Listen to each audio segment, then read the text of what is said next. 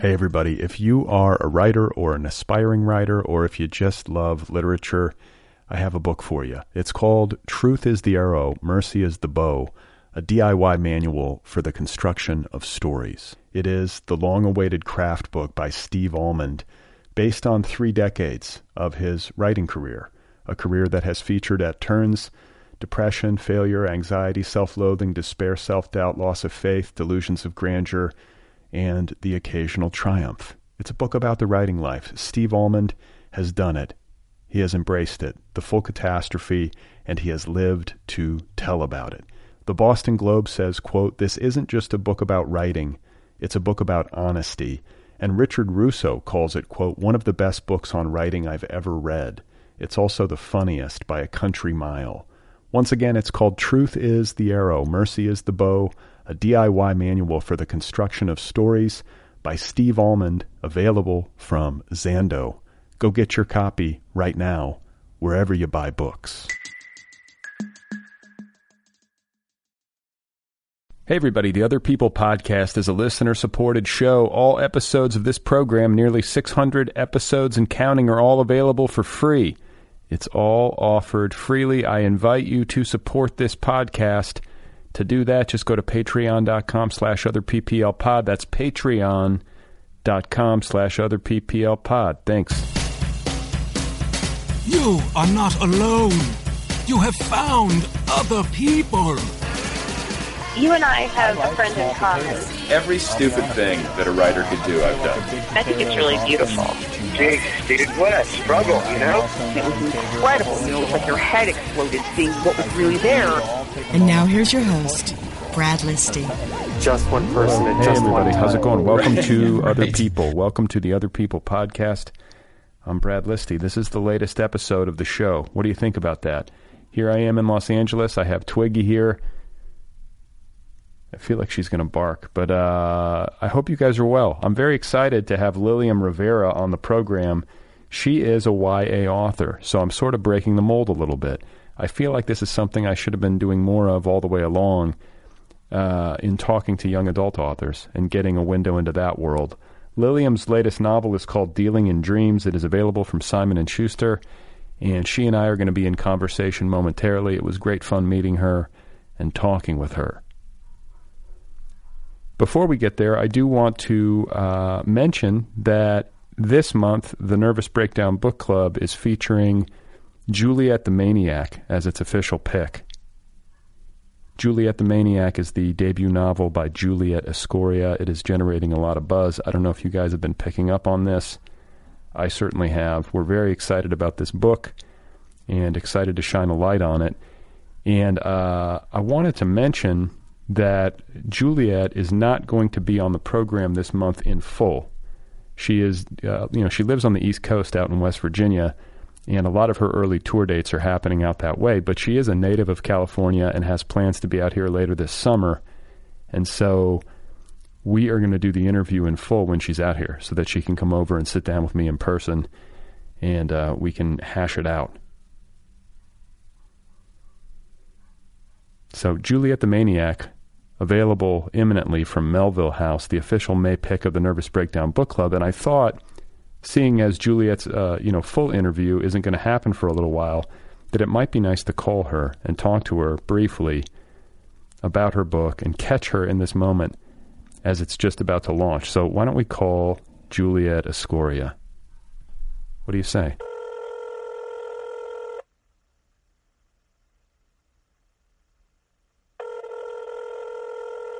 Hello.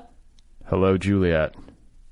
Hi, Brad. How are you? I'm okay. How are you doing? I want to ask you right away, just because uh, I feel like this is a big moment for you. This is like, uh, you know, your your debut novel, correct?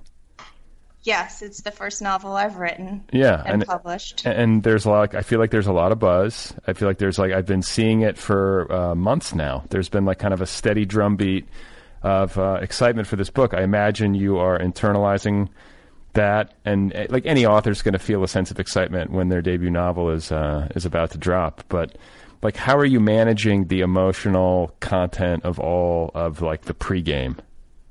That's funny that you're asking that, to because like I, A lot of times I'm doing just fine. Like it's like normal levels, but today I've been like really crazy and like OCD symptoms, which is weird because that doesn't usually happen to me. Um, so some good days, some like normal days, but some uh, just like oh god, it's funny how I can turn positive things into a negative thing. I'm really talented at that. What does it mean, OCD thing? So, what does that mean, like in practice? Um, I don't. I've never been diagnosed with OCD, um, but because the symptoms seem to be kind of like roving, like it'll manifest in one way and then it'll switch to another. And today it's been like hypochondria. Like I'm like like 60% of my brain is sane and then like 40% is convinced I'm going to die of a blood clot. which Before- doesn't make any sense. Like before you can enjoy any of, of the spoils, like you're going to miss the entire party.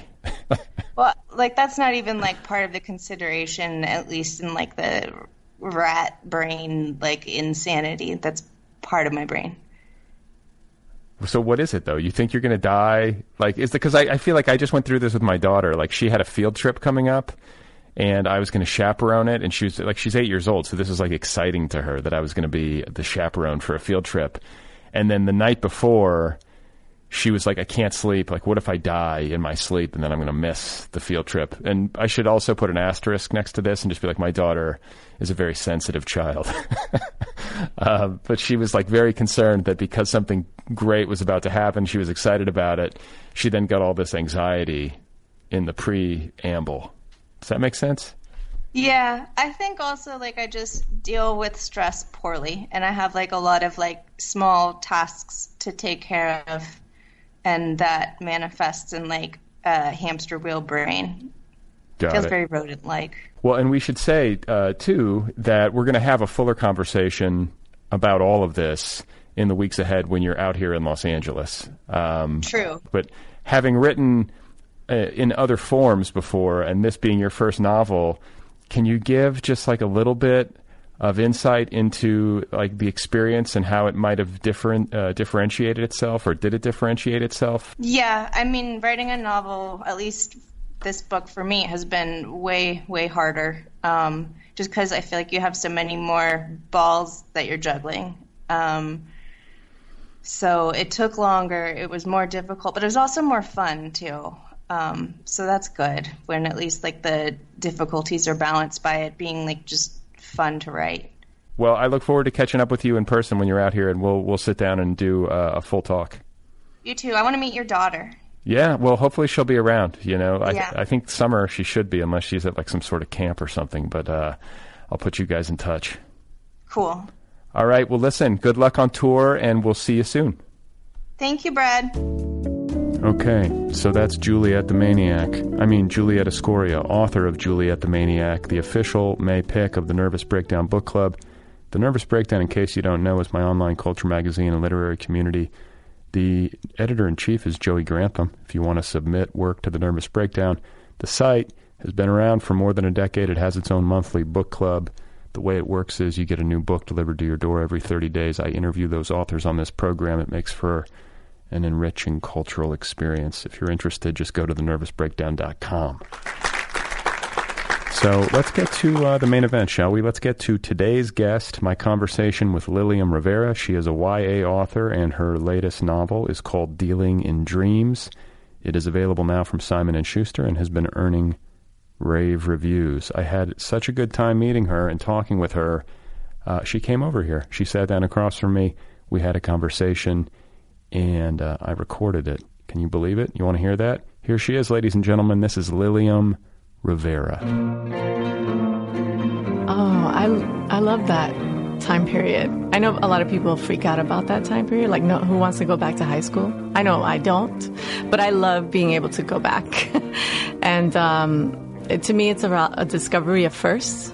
So it's like the first time you kiss, a, you know, someone, or the first time you discover your own sexuality, or the first time, I don't know, you find out your parents are, you know, drug dealers, whatever it is. But I kind of love that.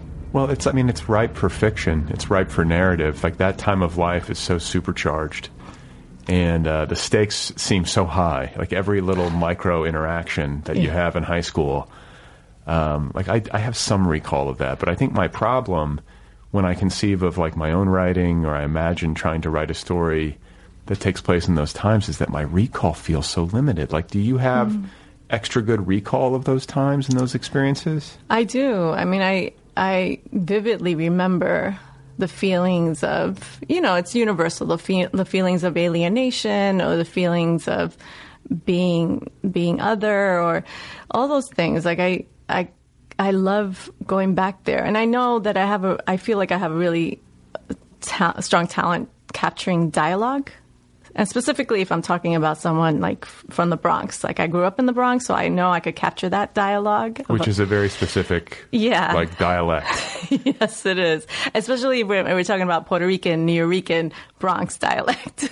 so it's very specific. So I know I could capture that.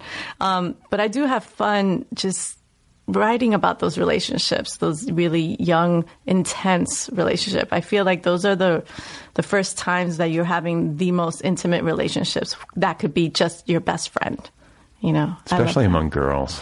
yeah, like I love that. It's so intense and so and could be violent and and could be fraught and I love digging digging deep into those kind of relationships. Did, did you make a financial consideration as you were getting started as a writer, where you actually like read about the mar- like the literary marketplace and saw that YA books have a bigger market, they sell more? Mm-hmm. Does that factor into your decisions creatively? No, I mean the thing was that I when I started writing fiction, I just would always I would always go towards that voice. I would always it would always be a 16 year old girl, and so I, I knew that I could capture that. Um, although I was still at the same time writing like you know literary short stories, and those literary short stories are usually adult. so So you do both. so I do both. Okay. So I try to, when I'm writing short stories, I think of adult themes or writing through an, an adult point of view. And then when I write my bigger projects, I'm always going at YA. That's interesting. Yeah. That's an interesting split. Yeah, I don't know why. But it's good to maybe work both muscles, right? Because then when you write, maybe you write younger characters inside of those short stories, you, you know, maybe sharpens you, and then vice versa, right? Yeah, I mean, I, I just there's definitely more more room to you know play around with the dynamics, like family dynamics and you know relationships. Um, when you're doing it in a young adult book, um, I just I love that. I and I also feel like even with YA, there's just a lot of experimentation happening in in the market. You know, in the marketing and the trends that are hap- that are in the, in the world in YA world, and so I just there's just great stuff, and I want to be a part of that conversation. And I grew up reading Judy Blume books. I grew up reading S.E. Hinton books, and I wanted those books to feature a Latinx person in you know in the forefront. So I I want to be able to write those. So, did you have a particularly intense? I mean, we all have an intense adolescence, but like, did did you have a particularly intense adolescence when you look back on it that you think might uh, cause you to strongly identify with characters in that age range? Well, I mean, I grew up in the South Bronx. I grew up in the housing projects, 183rd. And I grew up during um, during the rise of hip hop and crack epidemic. so all those things kind of like um, kind of like fall into my fiction. I'm always writing about gentrification and social experimentation, like housing projects. I feel are like social experimentations, and government drug enforced drug programs, you know, and all these kind of things kind of just play into my fiction. So I didn't have like a fraught uh, childhood, but I grew up in a neighborhood that was, you know, was hard to grow up in. Yeah. You like, know. I was going to say, like, material, like, you hear somebody grew up in the South Bronx in the projects, and I think from the outside looking in, a lot of people would be like, uh, gangs, guns, violence, Yeah. like, that was all around. But inside, like, materially, like, you know, inside of your particular uh, home life, like, it was relatively functional. I mean, it was functional in the sense that my parents, all they wanted to do was make sure that we were thriving in some way. So um, even if we were living in the projects, you know, they were really strict, you know, with us about making sure we go to church, and they're very strict Catholics, and um, they protected us, or especially the girls, um, way more than the boys. But um, you know, I grew up like just knowing, you know, whenever I would speak to anyone who didn't, who've never been to the Bronx, it was always that moment of like, oh, you're from the Bronx, you must come from violence, or you must come from, you know, must know how to use a knife, you know, and just like kind of stupid shit like that, right? And so then I'm just like, you know, I would always come into a room on the defensive of like, yeah, I'm from the Bronx, what? Because like I did, I have, I never lived in New York, and I don't. I mean, I have like a passing understanding of the boroughs and like the way it's all uh, arranged. Right. But when you come from the Bronx, that's like that's like the least desirable place. I mean, yeah. Or at least that it was used the, to be. I like to say it's the last frontier. Okay. Because now it's all of a sudden It's hipsterville. Right, like it's changing, and I go back a lot. I'm, I was just there a couple of weeks ago, and um, it's changing. The yeah. same thing with Harlem, right? It's like Harlem has become like it's like the rents are lower, and so Mm-hmm. people move up there and get more square footage. Or right, and the same thing's happening in the Bronx, and it's it's a little disturbing in the sense that because I grew up. Maybe when I was young, and maybe as a teenager, I grew up wanting, let's say, a Starbucks or something like that, you know, a fancy cafe, and not really understanding what that meant for any mom and pop co- coffee shop that was been running forever in that neighborhood. So now those things are happening. And I'm like, I, I go back and I, am witnessing the change, and it's so dra- it seems so drastic. Um, it's a little, it's a little just disturbing. well, it's also hard because you know that like you can't go home again. Mm-hmm. Um, especially like I don't know how often you get back, but I moved when I was a kid, so I kind of you know I didn't, and my parents no longer live in the places where I was raised, Right. so I don't go back very often. But like so, it's these huge chunks of years go by, and then you go back and it's just like so different that you feel. Um, like extraterrestrial, you're just like, what is it? What happened? You know, it's like it's, it's just gone. I well, I mean, I go back a lot because I'm almost uh, my whole family still lives there, and they still live in the same ne- neighborhood. I mean, obviously they don't live in the projects, but they have a house and live on like 149th, and it's like a hub, and a lot of people live there. Um, so I go back a lot. I, I do a lot of school visits. I do events um, there, um, but I still see the change, and I think because I live so far away, I'm able to write about it. Like I have the distance Yeah, it, it's like it's like the Joycean James Joyce uh, exile. right? It's just it's it's. I I mean, I write so much. I don't think I would be able to write about the Bronx if I was still living there. Well, and it's like such a rich, vibrant place, New York, Yeah, and all the I mean, you know, I mean, it's like there's a lot going on. I I can imagine compared to like like the boring suburban milieu of my youth. but you see, like that to me. I mean, you're talking about like science fiction. To me, the suburban youth that would be science fiction to me. I mean, it, it would probably seem exotic, but I feel like you could pro- you would probably be able to process it more quickly than I could process the Bronx. oh, maybe. like I just feel like there's more material. Like it's kind of it feels like it's more inexhaustible. I mean, I guess to the right talent and the right mind, every place and everything is inexhaustible, and art can be found everywhere. But living in New York with like that rich stew and all that's happening culturally, it just it's got to give you so much fodder. I mean, it does for sure. I, every time I go back, I'm, I'm, I'm. It's feeding me like all the stories. I, every interaction that I have with a person in New York, especially where I where my parents live, it's like, oh, this is I'm storing this for later use somehow. Was it uh, like you said? You had a relatively cohesive, happy childhood, like within that context. Yeah. Was there a lot of social cohesion, like living in close quarters in the in the projects and having um, these, uh, you know, these neighborhoods? I would imagine that are, you know, um, ethnic, uh, like what Puerto Rican. Is that where you were living? Like, was Yeah. there was there like a strong sense of community? I guess. Yeah, I mean, you know, I spent most of my youth living in the projects until just about when I left to go to college. Um, I mean, I wouldn't say yeah, there was definitely a, strong sense of community. You know, it was a lot, just mostly working families, just trying to get by. Um, mostly Puerto Rican, mostly black uh, families, and we're all living in this huge building. And these buildings are they're massive. They're like three buildings connected into one, over 700 units. You know, um, they look very like just talking about they look very science fiction like they look like strangely like prisons Like you know? dystopian. yeah dystopian it's just very disturbing place to grow up in Did you know it when you were growing up?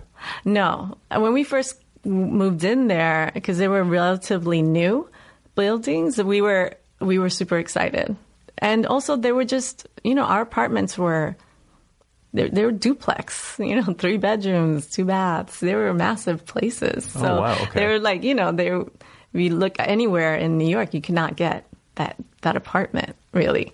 So they were great, and we felt really hopeful when we moved in. Um, but I think once I became like I was a teenager, and I, maybe I was starting to see things really clearly. I could see, you can see the cracks. You know how this really doesn't work. I feel living in this kind of big buildings. Um, there was an- why not? I, I don't know. Like I feel like it was just a sense of like I don't I don't know the idea behind it, and this is something I've been researching. But the idea of housing projects, um, it just doesn't work if you're just putting so many people in this one building. It doesn't it doesn't seem it seems really cold a space. Um, I don't know, and something about living in that, I still have have strange triggers from it. Like I think there, I had just recently read that they were like giving in like thirty nine billion dollars to renovate the a building that I grew up in. Thirty nine billion to renovate the building because obviously it's old and it's like from 1974 was the first time it was built. Like billion with a B? Yeah, How big is this building? this is big. We're talking like nine nine story one building, twelve stories another building, hundreds hundreds of apartments, thousands of apartments, like Yeah. so many. Okay. So they need to re- to rebuild them. They were showing video of it, and I was just like, "Oh, this is so." I don't know. It was disturbing, in a way that I don't. It just made me think of like I I've saw I've seen so many things while I was living there, growing up there. A lot of violence, you know. What did you see? Oh, like I don't know. Like like horrific, like like people getting shot and stuff, or I mean, not someone getting shot, you know, people getting beat down. Um, my father getting mugged hundreds of times. Like it was just, you know, it was like a given to get mugged. like at gunpoint. Yeah. you know, stuff like that. But it was just part of, it was just part of my childhood. It was part of, um, I don't know. There's something about, about that experiment that I don't think really works. The, the housing project experiment. Just too many people in one place. too many people in one place and i'm not yeah i'm not and i don't have the answer for any of that because obviously housing is a problem everywhere right we look at la problem problem Well, right? I was just reading the other day. There's like you know one of the you know these articles like Trend or whatever. Mm-hmm. There's an article that says like seventy percent of eligible Americans can't afford housing. yeah Like it's, a huge national problem. Right. Nobody can afford you know housing. this is i mean that's the thing that you know my parents moved to new york moved to the bronx um, leaving puerto rico right? I mean they didn't have much options on the island. Especially for my father the only option was like working in the sugar plantations. And so then moving to new york was like that was a big that was a big step for them you know? And then moving into the project that's another big step. It's like closer and closer. The goal always being we're going to buy a house. That's the goal right? That's the american dream. So you know i don't know if that how that works really for a lot of people like i don't know um, so yeah i mean i grew up with uh, seeing a lot of violence and obviously it kind of like works into my fiction but I always have to remember that there was always also there was also beauty while I was there. Like I have to remind myself, like you know what I mean? Sure. Hey, everybody. If you are a writer or an aspiring writer, or if you just love literature, I have a book for you. It's called Truth is the Arrow, Mercy is the Bow, a DIY manual for the construction of stories. It is the long awaited craft book by Steve Almond, based on three decades of his writing career, a career that has featured at turns depression, failure, anxiety, self loathing, despair, self doubt, loss of faith, delusions of grandeur, and the occasional triumph. It's a book about the writing life. Steve Almond has done it. He has embraced it, the full catastrophe, and he has lived to tell about it. The Boston Globe says, quote, This isn't just a book about writing, it's a book about honesty. And Richard Russo calls it, quote, one of the best books on writing I've ever read. It's also the funniest by a country mile. Once again, it's called Truth is the Arrow, Mercy is the Bow, a DIY manual for the construction of stories by Steve Almond, available from Zando. Go get your copy right now, wherever you buy books. Uh, and how much exposure did you have to other parts of the city?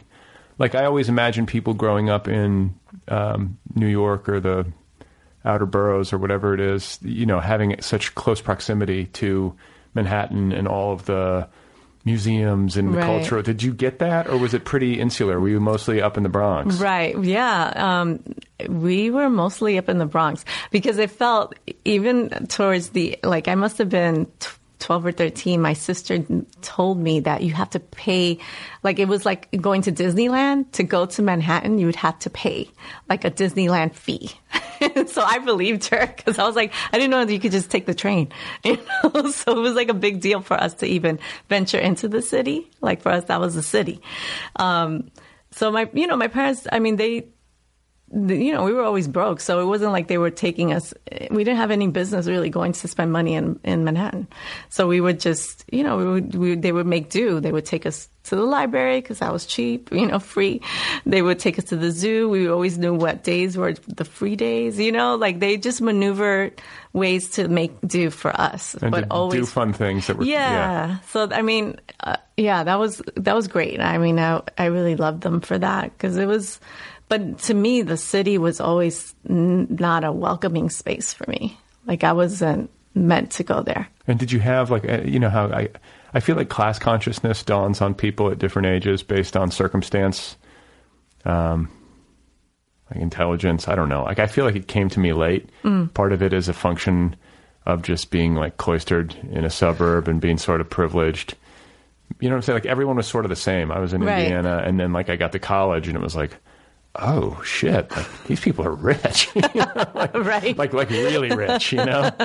I, I think that's the similar thing happened to me maybe in high school because in high school I went to school in Manhattan, so I would travel into the city. Okay. Um, Where'd you go to high school? I went to this high school called Murry Bergtraum High School. The our claim to fame was that Q-Tip from A Tribe Called Quest went to that school. He was in my class. He was in your class? Yeah, Oh, we were in yearbook together. Wow. But yeah, that was the only thing. so, um, By the way, he- I, I once was in a conversation and we're talking about like hip hop and I, I don't know, like off the cuff, I was like, oh, I love a tribe called Quest. And somebody just started laughing at me. They were just like, every white dude loves a tribe called Quest. And I was like, what? They're good. they are. They're actually they're really good. But I do think there's some truth to it. For some reason, it's like white people like love a tribe. They love to be like, I love a tribe called Quest. I need to branch out. Well, I mean, yeah. So that was the school, and I think I, that was the first time I re- I recalled um, being like super aware of, of of being poor. You know, was when someone by chance was able to give me a ride, like offer me a ride to my to where I lived, and they were going to drop me off in the in front of the projects, and I just remember seeing the, their face change as we approached closer to the projects. And they were like, You sure you, you live here? You sure you want us to drop you off here? And I was like, Yeah, I'm good. You know, but I could just feel myself shrinking in the car. Right. You know, and there would be moments when I would ask people to just drop me off uh, a few blocks not in front of the the project. It's like, no, this is good right here. Like this building. Yeah. Some random That was sort of like when I was getting dropped off at junior high, and it was like, just drop me off like here, I'll walk in. right? like, you know, the horror. Like I don't don't need want like my dad to be giving me like thumbs up out the window. uh, but so, how did you wind up going to this school down in Manhattan? Like, how did that work? I was always trying to get away. I was trying to get away from the Bronx. So you did that though? You were like, I want to go to this high yeah, school. Yeah, I mean, you know, my parents didn't they didn't know anything about uh, colleges and stuff or high schools or any of that stuff. So I would I was researching. I've always been that type of person, just trying to figuring out how I can get by, right? So I found out that school and the school had like computer science, you know, so I thought that would be a skill for me. And um, yeah, and I enrolled and I got there.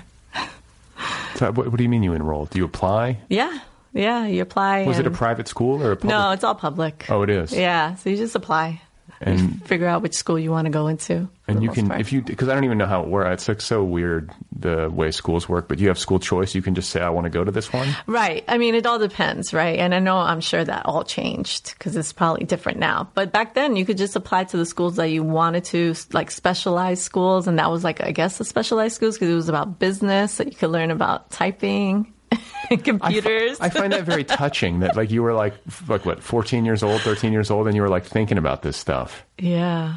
yeah. I mean, weirdly, yes. I was I was always trying to figure out how to how to play the game in, in a weird way. Well, and that kind of back then. factors into your book. I mean, I feel like a survival mode, eh, like or survival is a theme.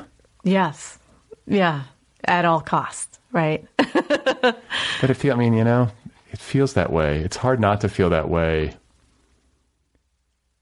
Maybe I don't know. Maybe it's always been this way, but it seems like it's getting worse or something. It feels like I don't know. Maybe I sometimes I feel the way you're feeling, but I think it's always been like this. always. I think it's just um, just us looking back. It's like, oh, it's hard. Like, oh, you know, like our parents probably were like, we never had to do that. Well, I was reading an interview you did, and I don't know how fake news came up, but you were making a comment about how you're like, look, like fake news isn't new. Uh, why, are you, why are you laughing? Because I because I, love that quote. because that question made it was funny to me. yeah, but like, like, why don't you why don't you elaborate on it? Because it, it struck me. Yeah, I mean, it's it just it reminded me of all the things that the people in Puerto Rico have to deal with. I remember when I was young, one of the first songs that they taught me was uh, the song that Christopher Columbus uh, discovered Puerto Rico. You know, it was like a nursery kind of song. Oh, can we just dispense with Christopher Columbus? like he, you know, mark him down in history. He made his boat voyage, but like this, this like lionization of him needs to be done away with. I mean, this is you know, this is all everyone's been doing. They still do that in schools. Like it's just ridiculous. And I think there's obviously like a racial component to it, you know, but I also think it's just lazy. Yes. You know what I'm saying? It's like it's like a neat little story. The Nina, the Pinta, and the Santa Maria. You know, like you're just like you, they they. I don't know. It's lazy. It's lazy teaching. At some point, we've got to. Hopefully, things are changing. I don't know what they've been teaching my daughter. I should probably check in. right my yeah they um i still I, they still do i think my kid just comes back with christopher columbus uh, coloring you know what did you do? uh you know i i tried to not always be the angry mom the angry mom the angry parent but sometimes i love sending emails to people Yeah. and CCing everyone But it's good to be judicious. Like you don't want to overdo it because if you're constantly doing it, then I think the effect maybe diminishes. Exactly, You got to right? pick your spots. exactly and it's it's kind of fun because it's not fun it's it's good for me to be able to talk about these things with my kids and just make them aware unlike when i was growing up it took me until you know high school college when i was aware of any of those things any of those you know fake news kind of situations Well, and you know, I think too, and uh, I guess I, I should pose it as a question. But the era that we're living in now feels like particularly. Um, what's the word I'm looking for? Fraught, dismal, uh, upsetting. Uh, when it comes to like Puerto Rican mm, mm-hmm. uh, culture in particular, with what, like the hurricane and the disaster relief, and that whole you know that whole fiasco, and you know Trump slow footing it and just insulting everybody. And I mean, he's still doing that. I think he, he's he's talking about how we we have some the island has received so much aid, and he no longer wants to give them any aid. But it's not true. And this was just this week. yeah, and and then like the broader like Latinx community in this country. I imagine is roiling with all that is happening at the border Mhm. and the Mhm. way that he is kind of fanning those flames. So, you know, I, I don't want to diminish the past and say that things were ever fine, but Mm. certainly it, it's ratcheted up in intensity these past three years, right? I think for me, I think for me, what I see is that um, unlike other presidents, um, this person is is not afraid to show how racist he is. He's very vocal, you know. So, um, so any kind of policies or, or, or lack of policies coming from him is just you know he's not afraid to say yeah i'm not going to do that i'm not going to help the puerto ricans i'm going to put kids in you know cages it does not matter he does not care and it's great for his base because they don't care either but maybe past presidents were you know a little bit more clever and concealing in the way they treated the island Yeah, I mean, I think uh, it's like what did they always say? It's that it used to be dog whistles. Now it's just like whistles. I know. It's so disturbing. Like I can't. It's like if I fall into that trap of always of getting angry because I, you know, obviously I saw whatever it was that he recently tweeted about Puerto Rico, and I just get really into into an uproar and get upset and tweet a lot about it, and um, I have to find other ways of of being of funneling that anger into something more positive. Either it's either pointing someone to like here's some money that you could give to people on the island, or it's here's who you could write to, or those kind of things, instead of it being like, oh, I hate this guy, you racist. well, you know, yeah, you start to it starts to become an issue of like inertia at some point where you're just like, you know, you're sort of like spiraling in one place. Yes. Yes. You know, and it be you're not being proactive, but boy, it's hard sometimes. Mhm. And you know the. The reality is that a lot of times you're experiencing these emotions in front of your computer because that's where most of us are planted, especially writers.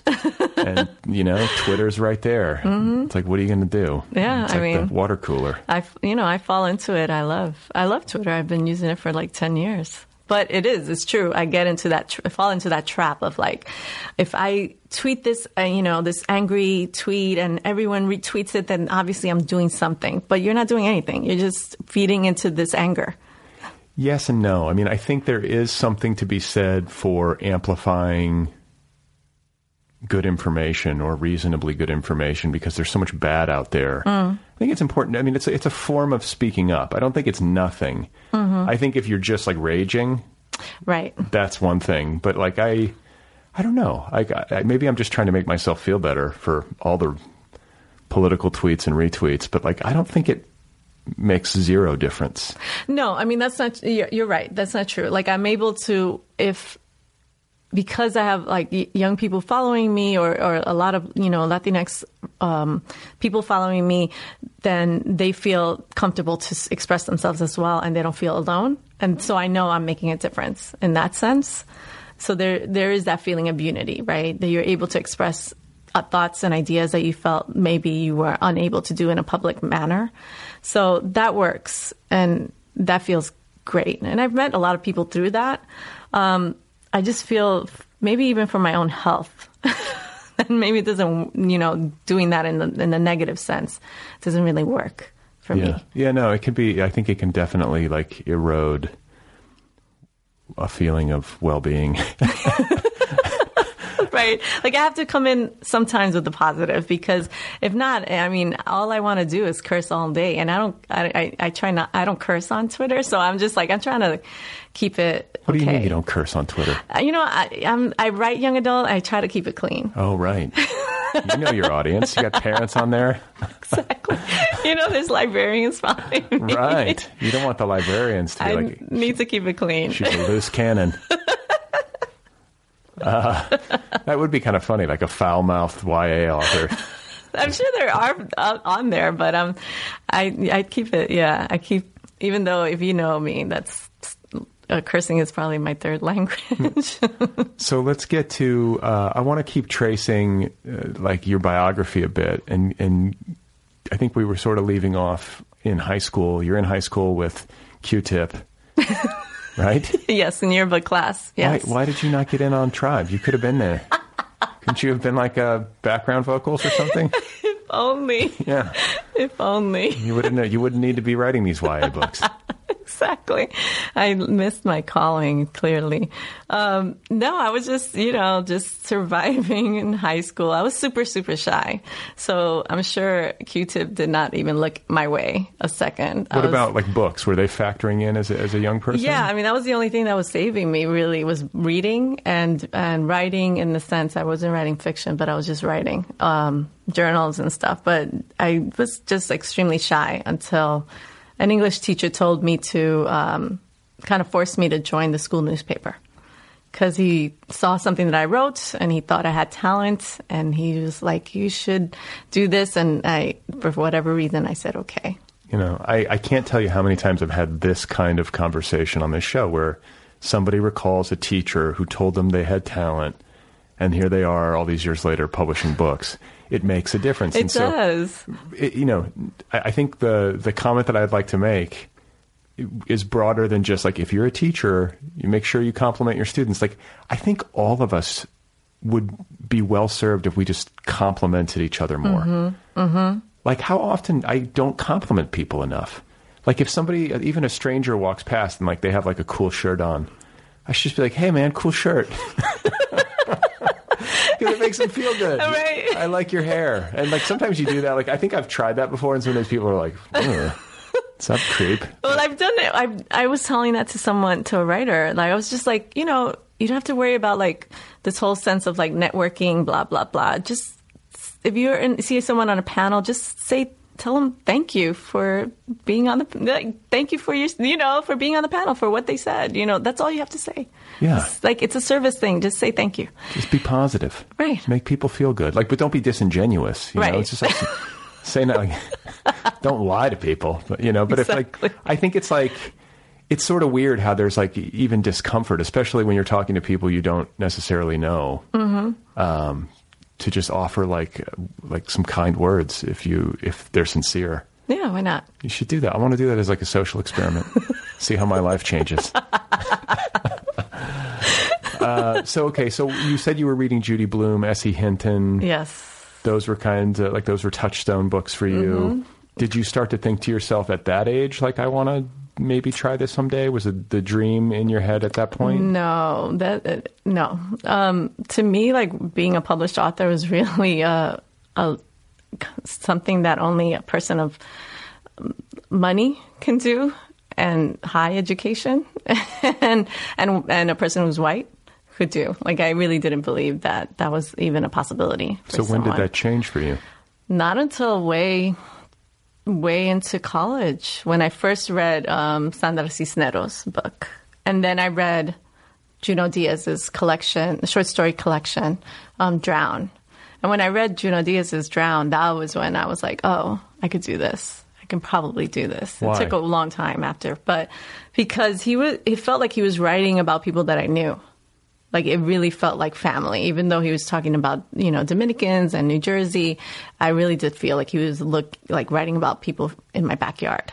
So um yeah so i was like oh like that was like really the first time i felt like a, a seed was planted. And then it would take years later for me to finally over overcome whatever fear i had about writing. But So where did you go to college? I went to binghamton university upstate Okay. four And- hours away And how did that happen? Like, because you know, you, your family probably couldn't send you. I would imagine. No, I And- did the same thing. I just uh, did the research and applied and find out, uh, make sure that I was getting uh, scholarships and you know financial aid and all that stuff. You did it all on your own. Yeah, Damn. yeah, My wife was kind of that way. She sort of like had to do a lot of that research on her own. yeah. You just get it done. I mean, I But you also do it have now. to you have to have the awareness. yeah, Like a lot of kids in your situation wouldn't have researched the high school and Mm-hmm. researched the cus- so you you have that. Like what is that? Is it just survival? Like native intelligence? Right. Maybe Like- it was like drive or like I knew that I wanted to get away from my circumstances, my circumstances being living in the Bronx or living in the projects. So I knew I had to do that somehow and education was the only way out. So because my parents were like they more than wanted me to do that, you know, obviously, but they didn't they didn't have the tools to figure out the system. So it was really on, you know, up to me to figure it out. And I was also my sister was older, but my sister left um, left the house. Um, or you know a little bit when she was a little bit younger than me i mean when i was younger she left the house and then so i was really i didn't really have anyone to like oh can you tell me how to do it you know figure this out so i just had to figure it out and just and, do it And you did. Mm-hmm. And you got to Binghamton. I got to Binghamton, and that was when um, it all changed. No, I'm kidding. That was when I really realized how, like, oh man, I'm broke. like I could tell the difference because you're in the dorm and you see people with money, you know. And it was I was you know dealing with uh, things that I didn't have to deal with before. I mean, you know, I grew up with a lot of people of color, and then I went to Binghamton, and there were few of us. Okay, because yeah, I can't even like what I, I'm thinking of. uh Bennington, which is in Vermont. Right. Binghamton is like is that a, a s- it's state up- university? Yeah, it's a state university. It's like four hours away, um, upstate. Um, their claim to fame was that Rod Serling went lived there, grew Oh, up he, there. He did. Yeah. the Twilight Zone, Twilight Zone. which is And- making a it's uh re, like it's reemerging. So it's very Twilight Zone y looking. The town is very What is it like woods and trees Yes. and okay? dark, like under darkness. Like what is happening behind these closed doors? Is it pretty? I mean, there's some aspects of it is pretty, yes. Okay. but it felt there was definitely something nefarious happening in that town. I don't know what that There was. are bodies but- in those woods. Yes. So you get to college.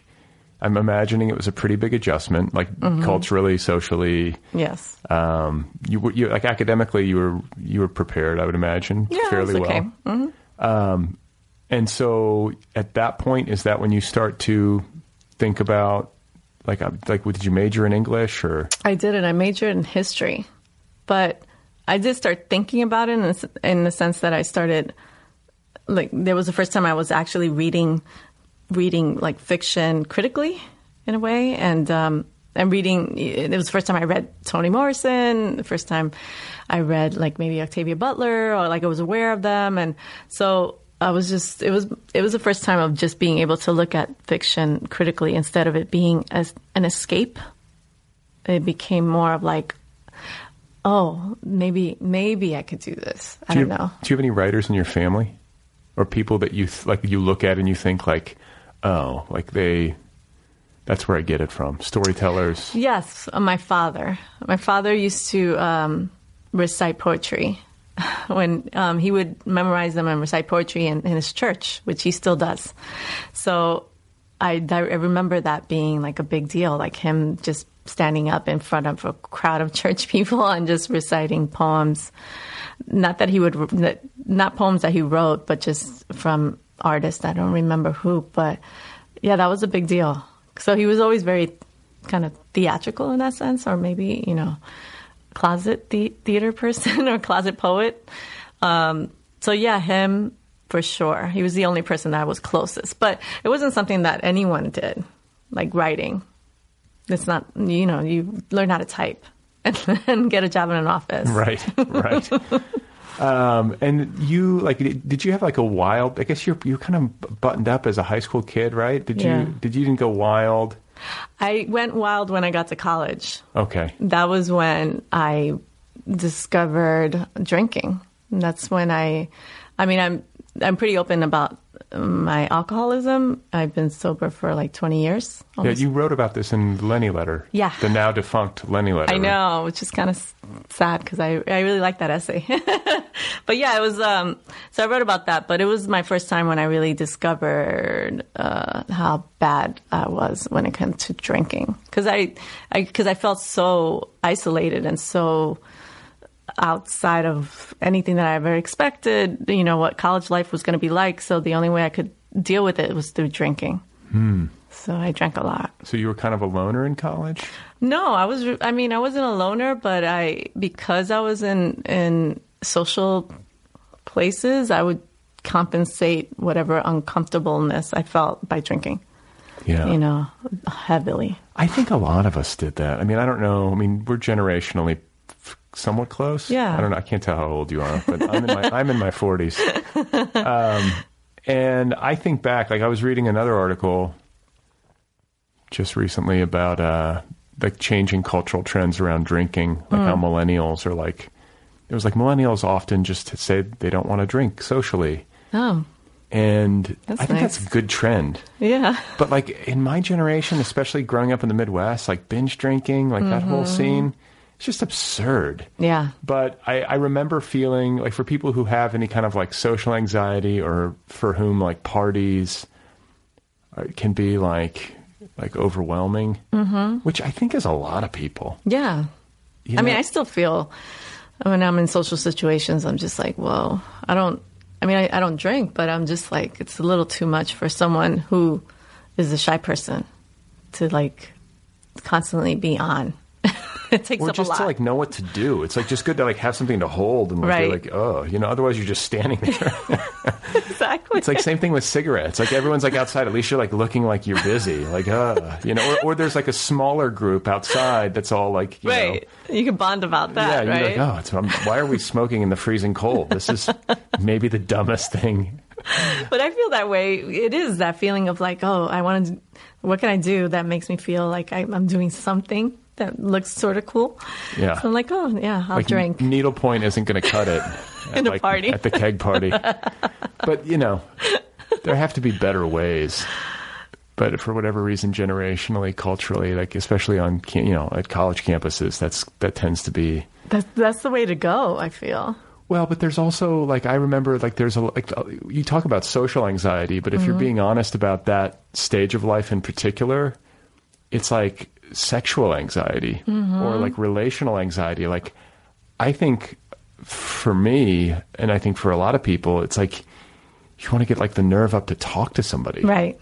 and alcohol like supposedly helps that, but then it also just makes you, you know, say and do stupid shit. Right. Yeah. I mean, I mean, I definitely felt a way more courage when I had alcohol in me, but it just, it didn't last very long. That courage. I mean, because I wasn't drinking to, to act normally. I was drinking to you know, until I blacked out.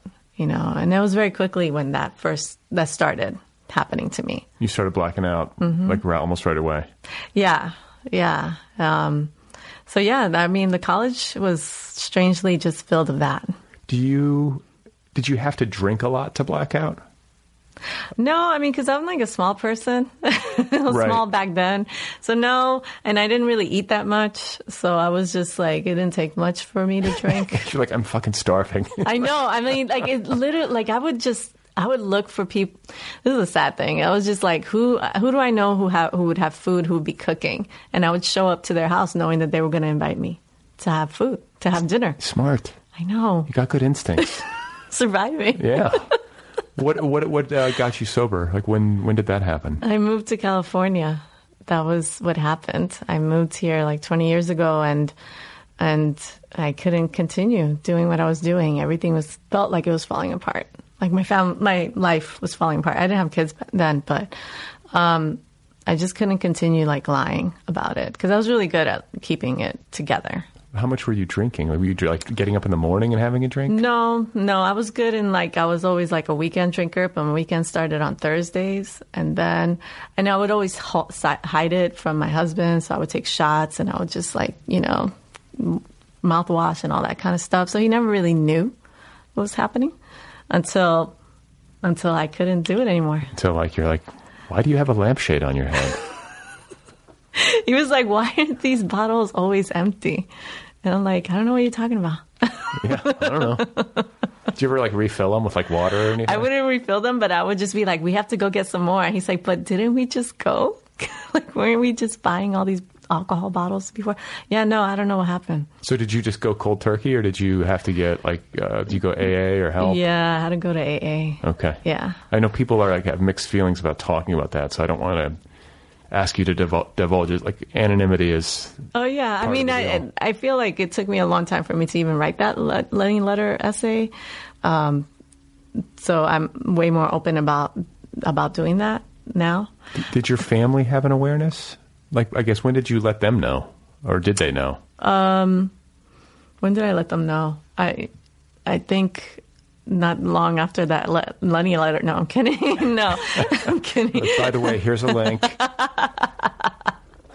No, um, they soon found out afterwards that I told them maybe like a year later I was like, I don't drink anymore. And then, but no one talks about it. It's not like a conversation anyone ever wants to have. By the way, that's actually kind of a great way to do it. Like get sober, like let a year, make sure you're sober. You got like Right. a year under your belt, and then be like, by the way, I was an alcoholic, or you know, right. Like I'm not, you know, I don't drink. Right. And then everyone, and of course, because it's family, it's all gossip. So everyone's like, your your story is told to everyone. So then everyone's aware that you're not drinking. yeah. But that takes the pressure off. Yeah. Like, once that conversation is had, then people just know. Because like this is the thing is that like I feel like there is for drinkers, for people who aren't necessarily struggling with addiction, but who drink socially. Mm-hmm. Like if you go out socially and you're like, I don't want to have a drink, everyone's like, well, why not? It's so weird. Yeah, and you feel like this pressure. You're like the Yeah. da- you're like the bummer, you know. Right. But once you're like, oh, you know, I'm sober, everyone's like, oh, okay. Yeah, I mean, no for the most part, uh, unless you have a drinking problem, then you you want to make sure that the people around you are drinking just as heavily, which is something I used to do. But come on, Why? Why aren't you drinking? you know, what's wrong with you? I used to do that all the time because nobody wants to drink by themselves right? when So- you're an alcoholic, anyway. yeah, well, no, you know, like you want some company. Yeah, in your misery. What is uh, this? this- went on for like what, four years, five years? Um, My alcoholism? Yeah, like the drinking period. No, it went on for like I don't know, 10, 20 years. Oh, it did. Okay. Yeah, yeah, it went on for a long time Did you until did you drink in high school? very briefly. I think I the, my first drink was probably when I was ten, but that was like family occasions because you know my whole everyone there was always a party somewhere. Someone's having some birthday party, so everybody was always drinking. So. Um, so yeah, so the thing was with my family is because it was such a family affair, I felt safe drinking with them until I was outside of that, you know, space. Like going to college, I didn't have my safety net of You're my like, cousins I'm or in the, I'm in the twilight zone. I'm like, oh, I don't know. So I didn't feel safe. So my drinking got worse, you know. And then, yeah, and then I, I would drink a lot in New York until I moved out here and I couldn't, I couldn't drive. And this is before, you know, Lyft. you know, there's ca- cabs, but it was just like that feeling of like, oh, I couldn't drive. So then I would just stay home and drink. I wouldn't go What do you out mean as you much. couldn't drive? Like I didn't feel safe driving my car while I was drinking. Well, that's such a but at least like what a responsible drunk you were, like, right? I know. I just knew I was gonna, I was gonna, I was gonna kill somebody if I did. Yeah. I was just like too afraid. So, what was the relationship between your drinking and your creative life? I imagine you probably weren't writing as much, or No, I would, I didn't, I didn't write. I mean, that's not true. I was, my background is in journalism. So I had a job. That was my job, and my job was to write entertainment profiles and fashion copy and all all these fashion stuff. And um, so, but I would always function. I, I functioned really well. Like I was just always deadlines, met my deadlines, did my work, write as much as I could, and then when it was time to you know party or whatever, it was Thursday. And the great thing is like because I was a journalist and I worked in entertainment, I was always going out. yeah, there's like it's nothing but, especially when you're like in your 20s or whatever. Right. It's nothing but like social. yeah. Some of these jobs, like that's like a function of the job. Right, you're supposed to go to some club or whatever. There's some party and you're drinking all the time. It's all free. It's great. Yeah, and it's like if you're not, you're sort of it's sort of like maybe bad for your career. Right. You're You know? yeah, exactly. Right. That's, that's how I feel. I'm like a vegetarian. I've been in like work contexts where you're like out with other dudes, and they're just like, just gonna get a steak, have a bourbon, and you're just like, I'm vegan. They're like, why are you I'm here? have a Pinot Grigio. They're just like, oh, See, you can't be a player if you're doing that. I know. It's like, but that's such a weird, pr- like it's such a weird pressure. Like, who cares? Like, eat, what- Right. eat what you want, drink what you want. Right. You know, got to fit some sort of like mold. Um, so okay, so I want to get to like the pivot point where you make the leap and decide you're going to try to write books. Mm. And you actually start taking it seriously, and I, I'm assuming like you start working on like a schedule and Yeah. doing the things that writers do. So like, what, when did that happen, and then what was there something that prompted it that you can point to? I was starting to, you know, kind of like jump to whatever magazines. There are so few in LA. But I was like, oh, I worked at E Entertainment and then online, and I started doing some magazine, you know, Los Angeles magazine, all this stuff. Um, but during that time, I would take like UCLA Extension Writing Program. like uh, creative writing programs, and I would just take really the basic class, like intro to fiction. it was great, or intro to creative writing, and I would just start from there, and I would just take a class every semester or something, um, and just start writing a little bit. Um, and then one of the magazines folded because they always do, and that's when I had a free time, and I decided I was going to write a, a novel, and it was going to be a young adult. But when did that call? Like, when did you first? Because I know you loved books as a kid, and I know Mm-hmm. you you were a history major in college. But like, when were you like, you know what? Like, I have stories to tell. Like, this Mm. is something I want to try. Like, when did that start to occur to you? I have to, and you know, I hate to bring it back to Junot Diaz, but I was on a, on a cruise, which is like Oh torture. wait, you said that it was like Junot. You're reading that collection, Right. It was a collection, but it was also like after that collection, it was his book, the Oscar Wao book. And I read that on this cruise, which was torture for anybody to go on a cruise. But anyway, I so, agree, by the way, right? yeah. It's, yeah. So, but I did. And I read his book there. And then I was like, I'm going to, I'm to do this. Like after that, I was just like, all right, enough. I'm going to try to write a book. Like I'm going to try. You know what that makes me think? Is like it makes me think how important representation is. Mm-hmm. Like because you were seeing yourself in it, Right. and when you see yourself in reflected in art, whether it's a book or it's a movie, whatever it is, it makes your the scope of possibilities widen.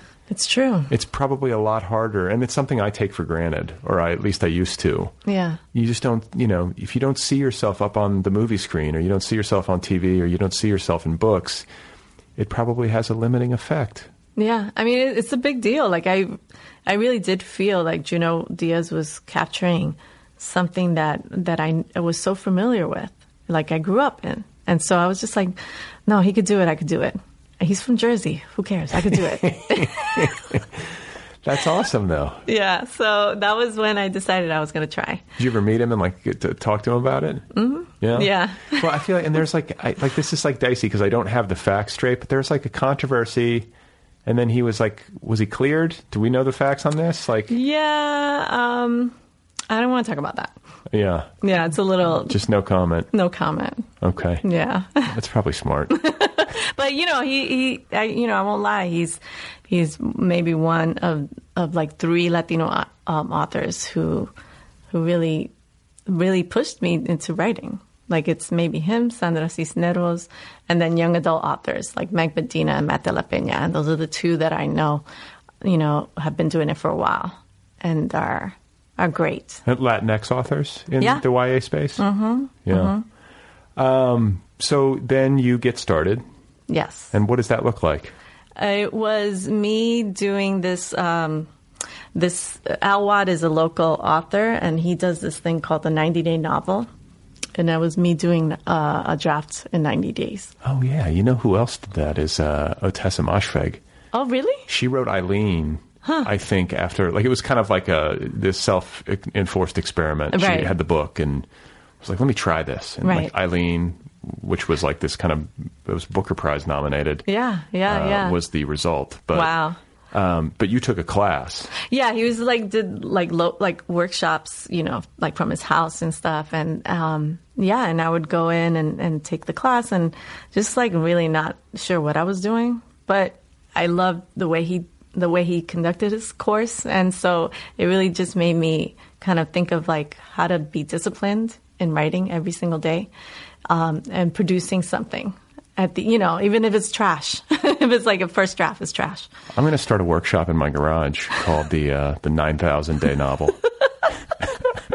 I'm sure people will enlist. Yeah. Next 30 years of your life, ladies and gentlemen. I'm here for you. Um, but that, but that's, I mean, this is what I think. Like, there's a resourcefulness and a like scrappiness, and uh, I don't know what's the word I'm looking for, but I admire the way that you sort of find your way. Um, And it goes all the way I'm- back to when you were a kid. Yeah, I guess I'm always determined. Like Did- I'm like, But you also like sort of figured like you're just like I'm going to go to UCLA Extension, take these courses. I'm going to learn it. I'm going to go do these things. A lot of people kind of stay frozen or never take the step. Right. Like I, I and I meet so many emerging writers who are like, "Oh, I have to they have to have a certain thing right." You know, like the formula is like I have to have the right desk, I have to have the right laptop, I have to, you know, be in a certain you know, fellowship or something. I'm just like, "No, you just you just have to sit down and do the work. There's no way around it." You just have to do it. And I really, you know, sometimes I really believe it's every day. You have to just sit down. How many hours a day do you work? Like, would you have like a set Mm-hmm. schedule? Do you have like a r- ritual that you go through? No, just I try to work like two hours a day. Not that long. I mean, I work longer usually, but if I could just put in some of my words in two hours, I'm okay. Do you count words? hmm You do. Yeah. What do you try to get? Do you have like a daily goal? Do you like like? yeah, depending, but I try not to do no more than like a, maybe a thousand words a day, maybe 700. On a good day, you can get a thousand words in two hours. Yeah. Yeah. I mean, it's not great words. it's, you know, it's words. but it's something. But you can fix it in the edit. Exactly. I mean, the thing is that it's all going to be fixed. It's like it's all rewrite anyway. So if I could produce a draft, and I've done it twice, uh, a draft in 90 days, then I know I have something to work off of. Is that like the template that you basically use for your books? Is the ninety day novel? I do, but I mean, I'm, I haven't done it again. Like I did it for the, the first two, like, you know, The Education of Margot Sanchez and Dealing in Dreams. I did it in those drafts in 90 days. But um, I don't think I'll be doing that again. Okay, so ninety days, dealing in dreams. Uh, your latest book. You write a draft. Yes. How long? How many words total? Must, I mean, I'm sure it was probably like 55,000. Okay, Not, I mean, it wasn't super long, but still, but 55. that's good for three months of uh, work. Yeah. Okay, how shitty was that draft? Well, I'll tell you that I wrote it six years ago because I remember because uh, maybe longer. It was like seven years because it was my kid was just born, and I was like determined to write a, a draft of a, of a novel because everyone kept on saying, "Oh, you're not now. You got two kids. You probably you're not going to be a published author." You know, they were just kind of giving me that like vibe of like, well, So you had one kid, had one kid, no books published. no books, You nothing. got another kid on the way. yes. You're harboring this dream to be a writer. Yes. And then I and then I was like, yeah, I'm gonna do it. I'm gonna write 90 days. I'm gonna write this like violent young adult book about girl gangs, and uh, I'll do it in 90 days. And that's I was like nursing my kid. Why a violent book about girl gangs? What was you, was there like some inspiration or like some like nugget that you were drawing on? No, I mean I think definitely like the anger of like these roles that sometimes women place on other women about what they can and can't do when it comes to like their careers or whatever. So, or being a mother, what does a mother, you know, what does a mother look like?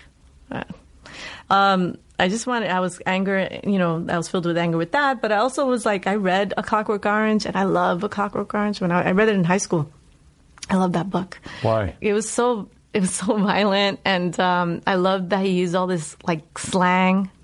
I was like, I, I, I could fall into that world very quickly. I understood it, um, even though it was like set in a totally different world. I was just like, oh, I understand these people for some reason, and um, and I just kept thinking of what it, would look like if it were like Latinx girls like living living that life.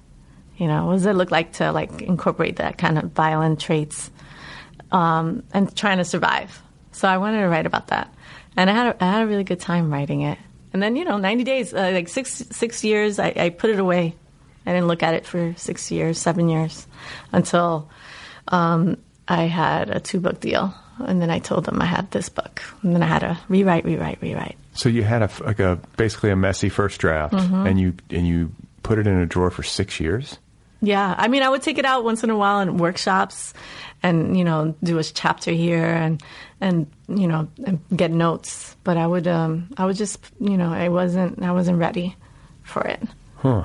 And then I, then, then, yeah, and then I told them I had a book. And by that point, you think like circumstances in your life had changed, and your skills as a writer had developed, and like sometimes it's these things just need to incubate some. Right. Like I feel like when I read it again, it totally it still resonated but then I there was something else. There was other things that uh, that was that was happening during the time when I was rewriting it. You know, like you know Trump got elected, the opiate crisis. You know, all these things were like brewing. You know, and so then these are all the things that I was reading and digesting. So then it made sense. Obviously, if I'm going to rewrite it, like oh, where did all these these things that maybe I was writing six years ago is still relevant, but I could really punch in other things that is like percolating in my head right? So it made sense. Um, I was I, whenever I would bring it up in workshop, people were like down with the with the world. like So I- workshop at UCLA. yeah, or just even local workshops or writers groups that I would like participate in. Like people were like, "Oh, this is I, I want to see what happens in this world." I'm like, "Okay." So I knew I had something. I just wasn't like it. Just needed a really strong editor to like rework it. So you have this book in the drawer, hmm and then you you set to work on another one. I was working with the first one, like the um, the education of Margot Sanchez that Okay. came out two years ago. And yeah. so you finished Margot Sanchez, Mhm. and then you go out to find an agent, or did Yeah. you? You did. Yes. And how did that process go? It was okay. It was, um, you know, it's because I'm that type of person that I want results right away. It it seemed like it took a long time, but it didn't. How long did it take? It didn't take anything. Like like I don't know, six months or something. Like four months. It's Yeah. like nothing. But I didn't know anything. Like publishing is all about slow. Yeah, it's like hurry up and wait. yes, it's very. Especially when your book goes out on submission, or you're waiting for somebody to read. You're just Yes. like, oh my god. I know. I'm like to me, I'm like I'm so instant, and yeah, that's not the publishing world. But yeah, it was. You know, I I submitted to. I had my strategy because I'm a nerd like that. I had a spreadsheet, and I picked Ah. my people of who I wanted to send out. How did you pick them? I, I, I did my research like I always do, and I, I would go to the back of books and look at acknowledgments Uh-huh. of books that were similar or people that I loved.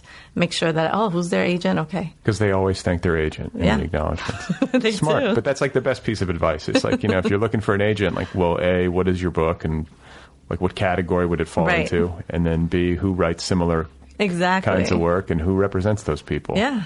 Yeah. I mean, that's the way I did it. Like, I was like, oh, I love, for example, not that I, we had the same agent, but I love Matt De La Peña's work. So I would make sure who's the, who's his agent. I love Meg Medina's work. Who's his agent? And I was just following their careers and just like, okay, who are they talking to? And who'd you wind up with? I ended up with Eddie Schneider from Jabberwocky Literary Agency, and they do a lot of fantasy and science fiction stuff, but also my, you know, young adults and kinds of- Dystopia. yeah, it's they're perfect because I was like, I knew. I was cha- like I was gambling in a sense that I was like I have the education of Margot Sanchez, the coming of age story is set in the Bronx, but I knew in the back of my head that I had dealing in dreams. So I was like, I think he would be a good fit. Agents love it when you have two books.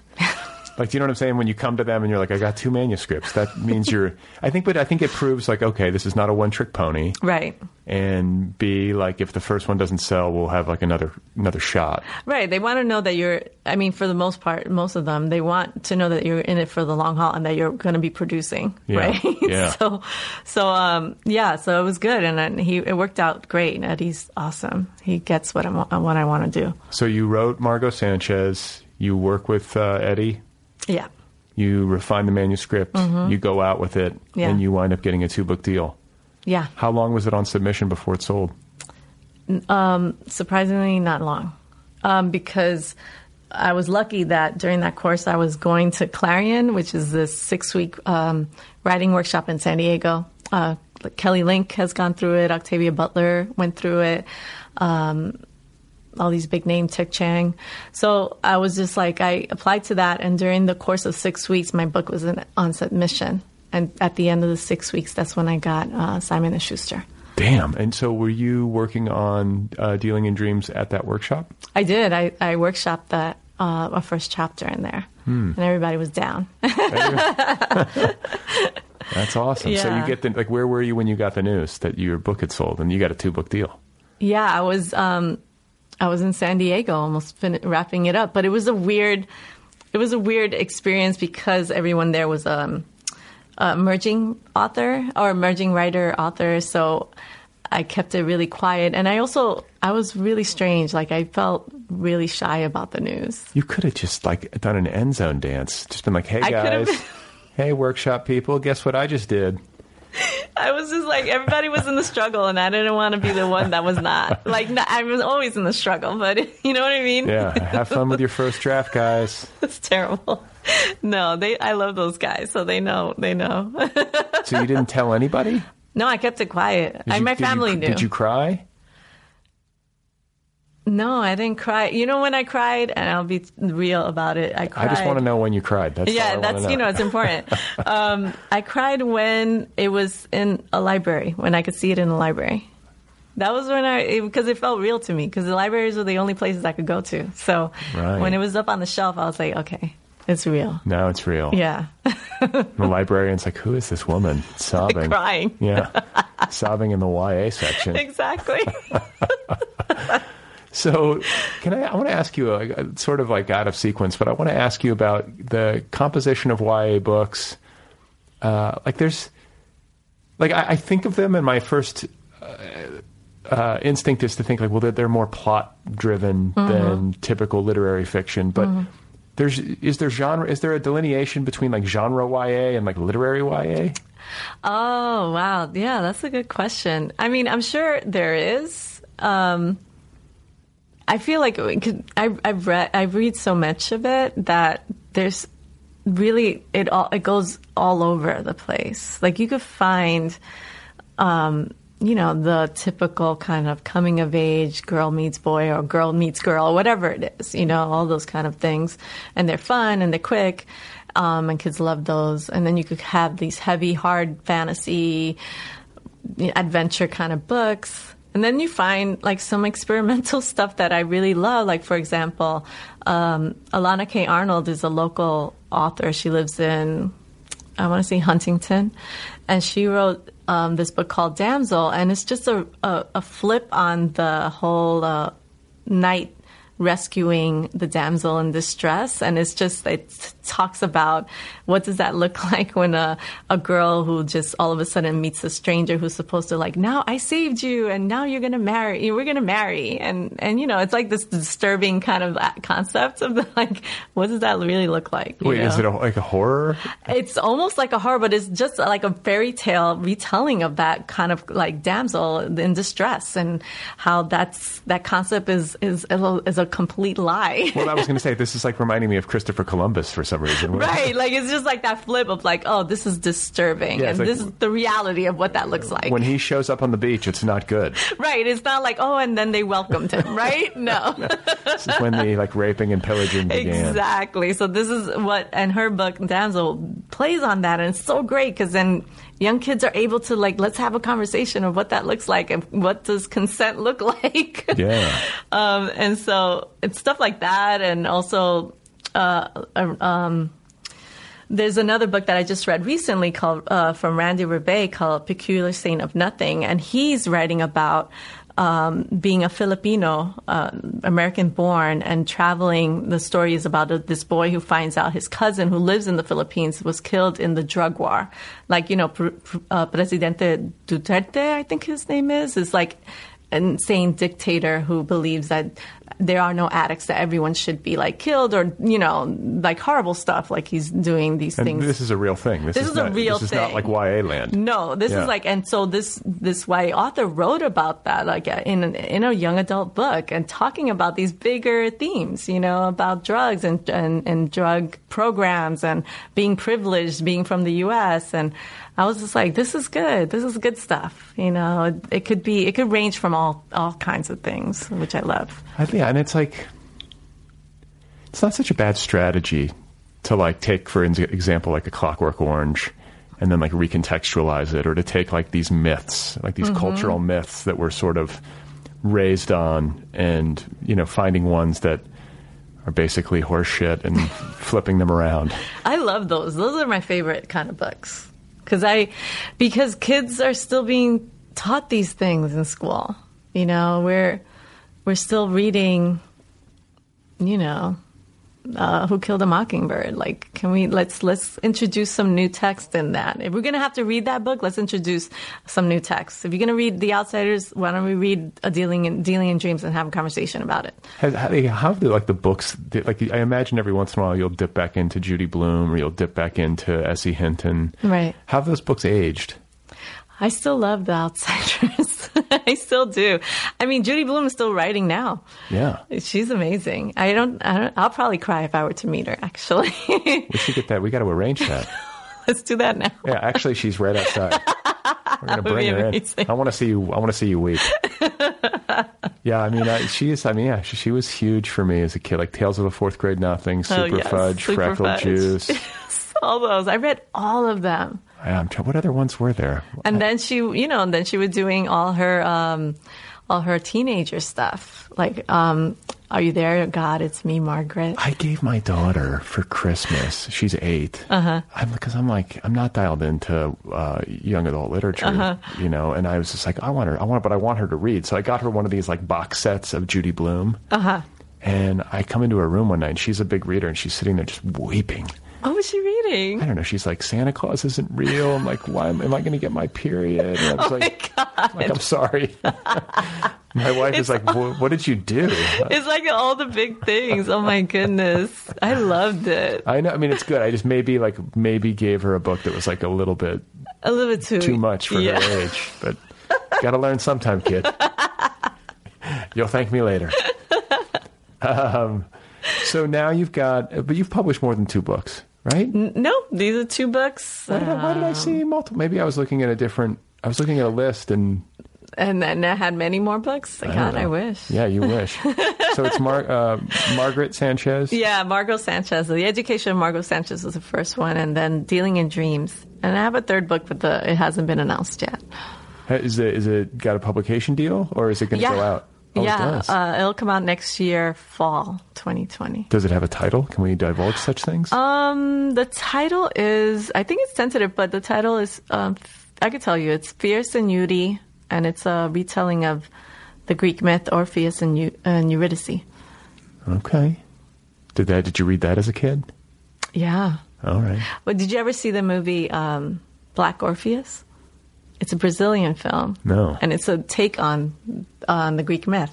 What is And- the Greek? Myth? I don't even know what the myth is. Oh, the Greek myth is about um, they fall in love. Um, uh, Orpheus is a poet, renowned poet. You know, can seduce anyone, and he falls in love with Eurydice. And on their wedding day, she falls in a vat of vipers and dies, and, se- and is sent to the underworld. And um, Orpheus um, decides that he's going to convince the gods that he can bring her back up to to the real world. So he goes and travels to the underworld to save her and tries to seduce the you know the gods into releasing her back into the real world with his poetry. and now this is going to be like a YA book. Yeah, it's going to be awesome. It's quite a prom. exactly. the things people will do. yeah, I'm excited. That'll be fun. and do you find like uh, your experience of interacting with your readers? I imagine that's got to be really gratifying Mm-hmm. when young people get excited by your work. Like it's exciting when anyone gets excited by anything that you write. It's true. but uh, like I guess that this is a two part question because I mentioned at the top of our conversation how YA is a generally speaking a bigger market. Mm-hmm. Uh, these books tend to sell better, though it's not always the case. right, right. Um, but like, has that proven relatively true for you? And then secondly, like, what is the like the publication and tour and events process like for you? Like, you, I think you touched briefly on like doing events and reading at schools and Mm-hmm. stuff. But I just love to hear like what that's what that part of it, i you know, is. Yeah, I mean, it's not all not for all YA authors, but I know for me, I like to go to school, do school visits. I do school presentations, and when I have a when a book out, like for example, for Dealing in Dreams, I've been traveling the past like two or three weeks um, all over doing school visits and library visits and just speaking to young kids, high schools, middle grade schools, and we just for the most part talk about my journey as an author, but also just anything. Like I think I was I was in Seattle yesterday and we were talking about James Baldwin. and it was great. Do a screening of a Clockwork Orange. I would love that, even though I'm sure most teachers would not. um, but James Baldwin's great. I know it was I, for me. It was it was great for me because I was able to reread uh, "If Beale Street Could Talk," and I hadn't read that in ages, and I was just like, it's so It's so good. It's so It relevant. How does holds he up. do it? Yeah, it hold, like it's like timeless. You know, Yeah. like, uh, this is not going to age at no, all. and it's oh, so relevant, also relevant, and it was great to speak to the young kids because they had just finished reading it, and we were just talking back and forth about what what it what about New York, about the city life, about obstacles for young people who are in love, and it was really fun. I love it.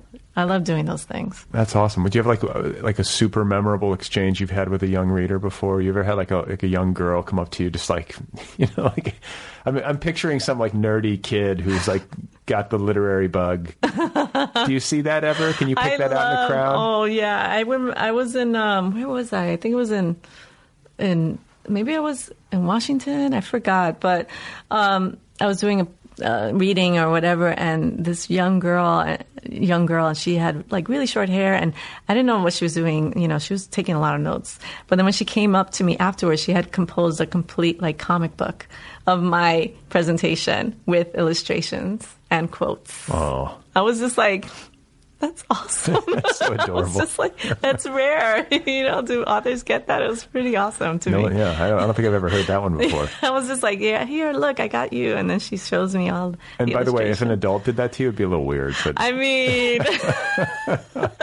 here you go. I'll be like, no, thank a, you. a grown man at your reading being like, Yeah, don't do that. I I'm drew only you. high school kids. Yeah.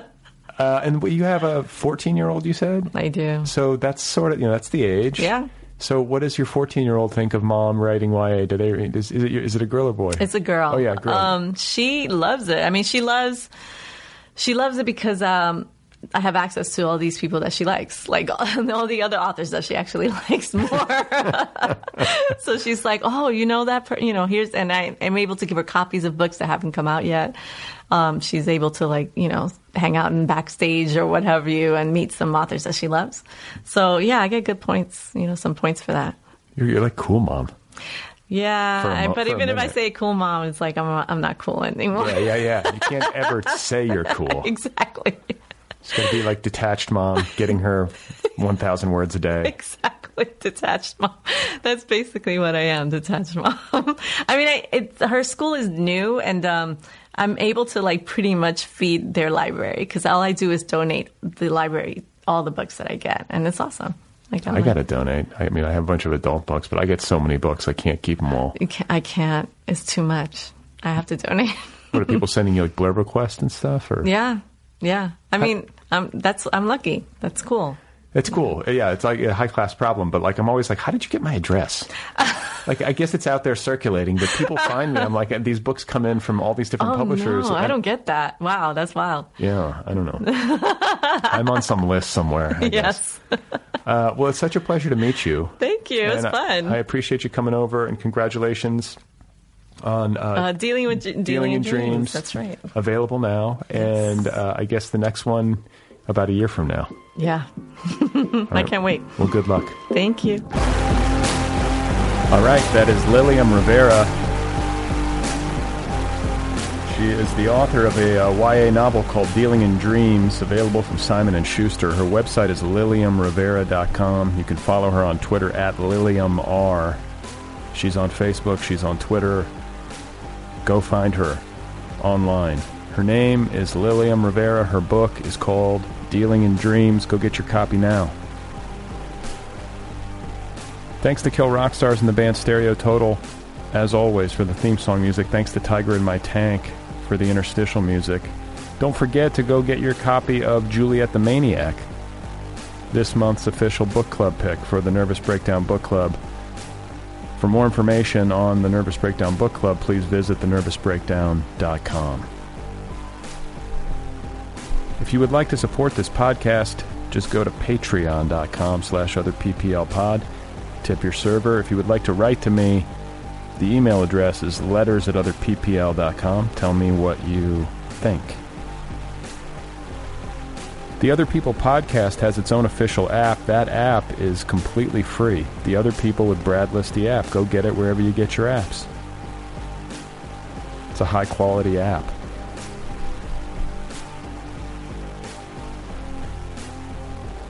What else can I tell you? Oh, uh, next week on the program, I have uh, an excellent conversation coming up for you with Lydia Fitzpatrick. Her debut novel is called Lights All Night Long, and uh, it is superb. The Los Angeles Times calls it a luminous debut. So get ready for that one.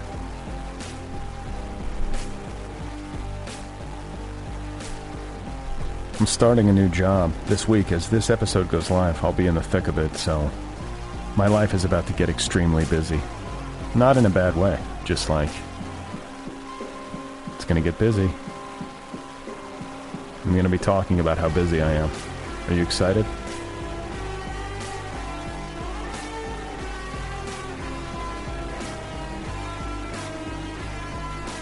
What else is going on? I've been doing an incredible amount of walking. I just feel like I should flag that. I think I've walked close to 25 miles in the last 24 hours. Like long, long walks across the city, up into the hills. Like I just, the kind of walking that normal people don't do. I like to walk. I'm good at it. It's one of the things I think I have a particular talent for.